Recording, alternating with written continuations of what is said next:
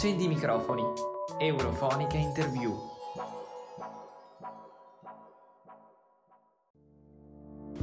In diretta dal castello di Dublino, che sta ospitando l'ultimo dei 12 panel della conferenza sul futuro dell'Europa, ai microfoni di Eurofonica abbiamo uno dei protagonisti di questo esercizio democratico, un cittadino che ha deciso di mettersi in gioco, di dire la sua e di eh, pianificare insieme ad altri cittadini europei il futuro dell'Europa. Benvenuto Andrea, raccontaci un po' di te. Ciao, eh, mi chiamo Andrea Cavina, vengo da Bologna e um, sto facendo un master in eh, cooperazione internazionale a Ravenna. Ho appena consegnato la mia tesi e fra poco mi dovrei laureare. E sono venuto qui, eh, sono stato selezionato eh, in maniera casuale che è stata per me uno, un'occasione più unica che rara, visto che io questi temi li studio e ne voglio anche fare una carriera. Infatti l'ultimo panel si concentra su una bella vastità di tematiche, c'è sì. un ventaglio di discussione a cui i cittadini sono chiamati a partecipare. Tu nello specifico a quale mm, sottogruppo stai partecipando? Allora, il mio gruppo si sta occupando di mm, una digitalizzazione sana, quindi come promuovere ehm, la sicurezza ehm, delle persone che, che, utilizzano i media e ehm, una istruzione sia per uh, ragazzi molto giovani, bambini, ma anche per perso- persone adulte e più anziane nel sapere come utilizzare gli strumenti digitali in maniera sicura. Infatti quando abbiamo letto le tematiche di discussione ci chiedevamo proprio questo, visto che i cittadini sono stati selezionati in modo casuale come ricordavi, ma secondo criteri che garantiscono l'eterogeneità no, della composizione dei gruppi, a livello di genere, età, background e formazione, si percepisce questa diversità nella modalità di approcciare il dibattito, ad esempio in questo dialogo intergenerazionale tra cittadini eh, di diversi stati membri che approcciano una tematica come quella della digitalizzazione. Tu dicevi ci sono ragazzi giovani che sono già abituati in quanto generazione digitale ormai a mm. rapportarsi con le tecnologie. Chi invece fa parte di un'altra fascia d'età, come si relaziona al tema? Cioè, intuisce che ormai il futuro dell'Europa è necessariamente digitale, deve esserci questo scarto?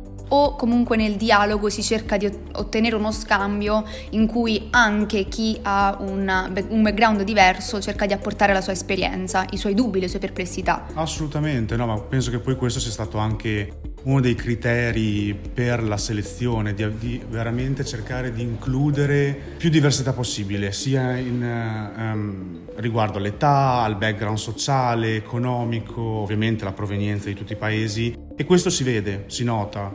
E ognuno porta la sua esperienza ma anche le sue preoccupazioni, i suoi desideri. E, però nel mio gruppo siamo in grado di lavorare molto bene, si trova sempre, o almeno quasi sempre, un consenso e, e siamo stati in grado finora di arrivare anche a delle proposte concrete. E questa cosa ti ha piacevolmente sorpreso o meglio quando ti è stato proposto di partecipare? Avevi necessariamente dei dubbi, delle perplessità sull'efficacia di questa conferenza o sei partito subito con i tuoi obiettivi fiducioso in questo esercizio? Ma allora, bisogna considerare che questo è il primo anno, è il primo esperimento e quindi ovviamente i dubbi ci sono.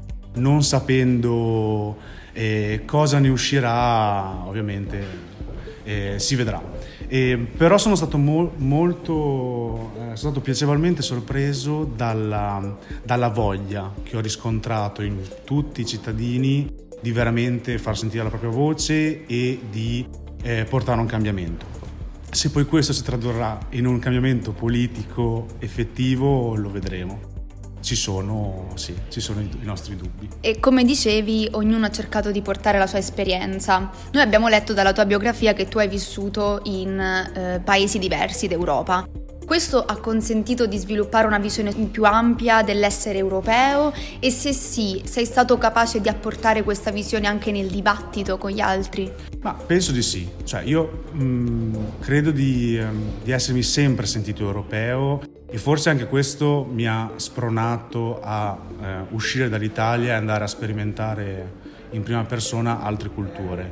E il fatto di aver eh, vissuto all'estero, di parlare le lingue e di essere comunque abituato a, a rapportarmi con culture diverse sicuramente facilitato la mia partecipazione, il mio scambio con eh, più, più, culture anche qui al, alla conferenza e certamente ha anche influenzato la mia visione. Io credo in, un, in un'Europa unita e, e cooperativa. E a tutti gli utenti che poi effettivamente ascolteranno questa intervista, vuoi lanciare un messaggio qui da Dublino, facendoti portavoce magari dei, dei, cittadini che stanno lavorando per costruire il futuro di domani? Visto che questo è l'ultimo panel e poi ci saranno le raccomandazioni in plenaria, certo. cosa ti senti di dire? Ma mi sento di dire che ehm, l'Unione Europea è stato, stata un, un progetto veramente ambizioso e mm, non facile da, da, portare avanti, ci sono tantissimi problemi che vanno affrontati e risolti, ma l'attitudine non deve essere se ci sono problemi allora ne usciamo, deve essere quella facciamo in modo che eh, funzioni. Grazie Andrea, grazie davvero grazie per il tuo tempo, qui ti auguriamo buon lavoro e dai microfoni di Eurofonica è tutto. Marta Gigli da Dublino.